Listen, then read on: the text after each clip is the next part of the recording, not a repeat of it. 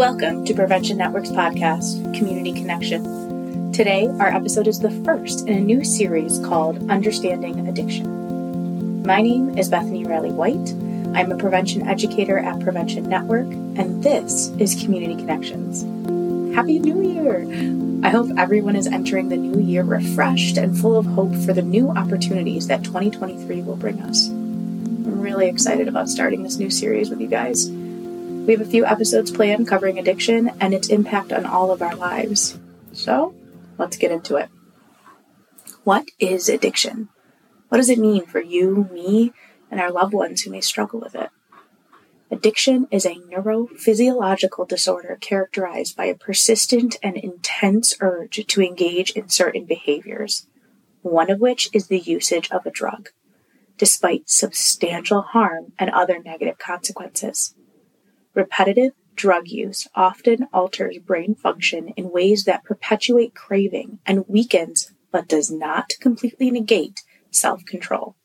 This phenomenon, drugs reshaping brain function, has led to an understanding of addiction as a brain disorder with a complex variety of psychosocial as well as neurobiological and thus involuntary factors that are implicated in addiction's development. Classic signs of addiction include compulsive engagement in rewarding stimuli, preoccupation with substances or behavior, and continued use despite negative consequences. Habits and patterns associated with addiction are typically characterized by immediate gratification, short-term reward, coupled with delayed and damaging effects, such as long-term costs. So what does this mean? Addiction changes the ways our bodies function. Addiction changes the chemical makeup of how we feel rewards, and that ripples into everything in our lives. So what kind of addictions are there? The ones we're going to cover today are food addiction, gambling, shopping, video games, and substance abuse. A food or eating addiction is any behavioral addiction that is primarily characterized by the compulsive consumption of palatable, like high-fat and high-sugar food items, which marketably activate the reward system in humans and other animals, despite adverse consequences. Reviews of preclinical studies indicate that long-term, frequent, and excessive consumption of high-fat or sugar foods can produce an addiction. Similarly to addictive drugs, foods in high fat and sugar trigger the brain's reward pleasure centers, such that the individual may desire the same foods to an increasing degree over time. The signals sent when consuming the foods have the ability to counteract the body's signal for fullness, leading to persistent cravings. Those who show signs of food addiction may develop food tolerances, which in which they eat more, despite the food becoming less satisfactory. Gambling provides a natural reward that is associated with compulsive behavior. There is evidence from functional neuroimaging that gambling activates the reward system. It is known that dopamine is involved in learning, motivation, as well as the reward system. The exact role of dopamine in gambling addiction has been debated. Research has shown that gambling addictions are linked with comorbidities such as mental health disorders, substance abuse, or even personality disorders. There have been studies that show a high prevalence of alcohol use disorder and drug use disorder in compulsive gamblers. Risk factors for gambling addictions include young age, substance use, antisocial behavior, being male, impulsive personality, and sensation-seeking disorders. Shopping addiction or compulsive buying disorder, C B D, is the excessive urge to shop or spend, potentially leading to unwanted consequences. These consequences can have serious impacts, such as increased consumer debt, negatively affected relationships, increased risk of illegal behavior, and suicide attempts. Shopping addiction occurs worldwide and has shown a five point eight percent prevalence in the United States. Similar to other behavioral addictions, a study has found that C B D can be linked to mood disorders, substance use disorders, eating disorders, and other disorders involving a lack of control. Video game addiction is characterized by the World Health Organization as excessive gaming behavior, potentially prioritized over other interests, despite the negative consequences that may arise for a period of at least twelve months. In May twenty nineteen, the World Health Organization introduced gaming disorder in the eleventh edition of the International Classification of Diseases. Video game addiction has been shown to be more prevalent in males than females, higher by two point nine times. It has been suggested that people of younger ages are more prone to become addicted to video games. This may be due to video games being relatively new, hence the higher prevalence in younger groups. People with certain personalities may be more susceptible to gaming addictions. However, there has been conflicting data on that. Risk factors for video game addictions include being male, psychopathologies such as A D H D or M D D, and social anxiety. Drug addiction, also known as substance use disorders, is a chronic and relapsing brain disorder that features drug seeking and drug abuse, despite their harmful effects. This form of addiction changes the brain circuitry such that the brain's reward system is compromised, causing functional consequences for stress management and self-control. Damage to the functions of the organs involved can persist through a lifetime and cause death if untreated. Substances involved with drug addiction include alcohol, nicotine, marijuana, opioids, cocaine, heroin, methamphetamines, and even foods in high fat and sugar content like we talked about earlier.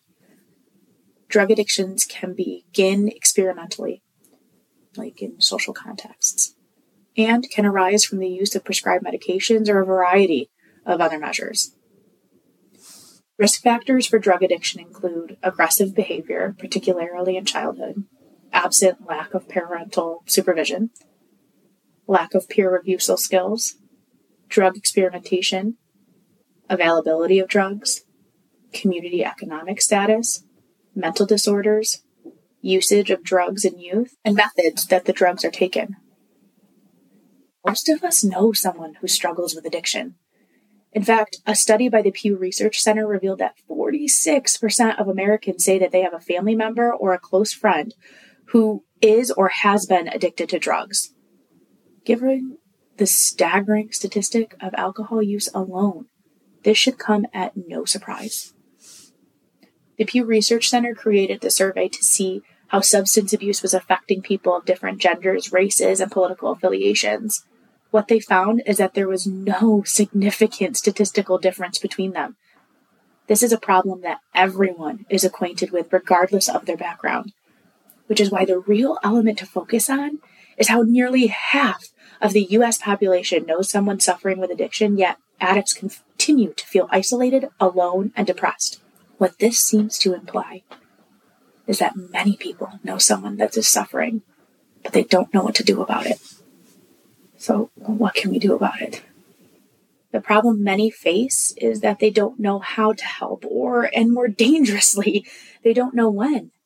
There is a myth that an addict needs to hit rock bottom before they are able to be helped. But this is the path of least resistance. It's a popular choice, as the Pew Research survey shows, but it's not beneficial. In Onondaga County in twenty twenty-one, there were one hundred eighty-six opioid overdose deaths. That's just for opioids. New York State as a whole, two point three percent of all deaths in New York State are the result of a drug overdose. That's well over three thousand six hundred people a year.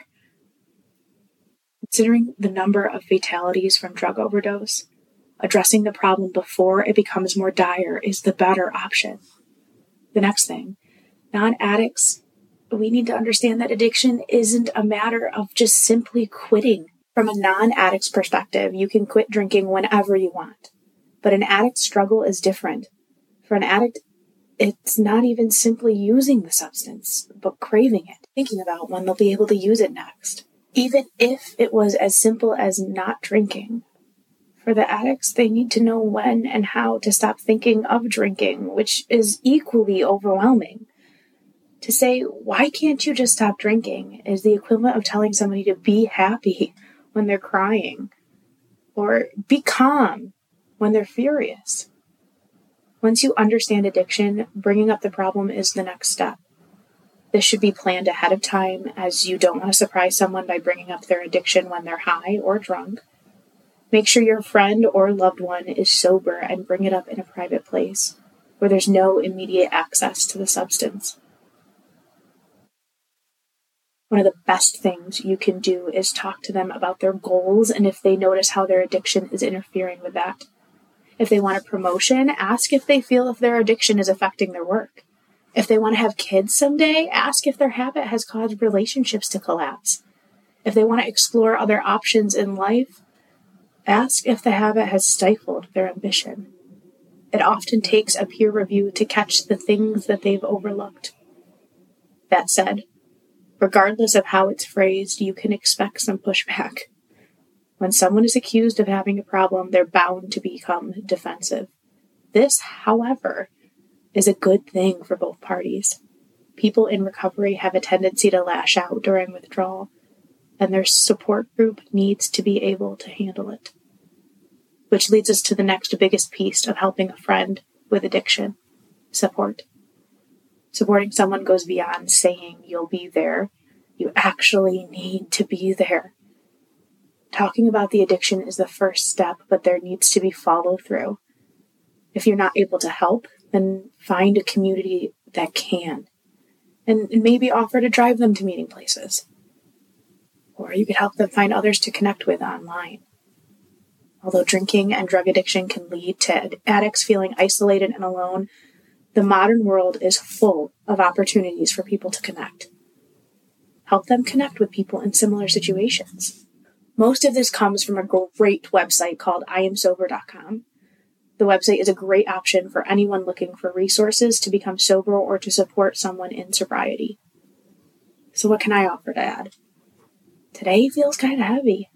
Well, at least to me, so I'm going to take a breath. There is hope out there. Prevention Network C N Y is Onondaga County's prevention provider for substance abuse and alcoholism. We have so many resources that can help, one of them being the Family Support Network. The Family Support Navigators can meet with an entire family in crisis and help them get connected to the right programs for each person. At Prevention Network, we also offer a recovery group called SMART Recovery.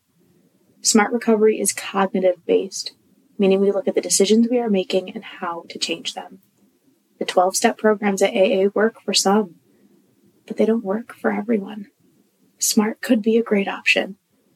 SMART is also secular, meaning that there is no religion involved in the skills that we teach, and it is not addiction-specific. In one group, we have an array of different people struggling with different things. We can all come together and help each other. If you or someone you love would be interested in SMART Recovery, please come try it out. We meet on Mondays at five thirty, Wednesdays at noon, and Fridays at four thirty. Addiction doesn't just affect the addict, it also affects the loved ones as well. We are not naive to that. SMART Recovery also has Family and Friends program that meets the first and third Mondays of every month at four p.m. I hope you can join us. You can find more information on SMART Recovery on our website or any of our social media platforms. Thank you for listening. As always, we want you to connect with us. Visit our website at prevention network c n y dot org or find us on any of our social media platforms. Share this podcast with your friends and coworkers. Thank you for listening to Prevention Network's podcast, Community Connections.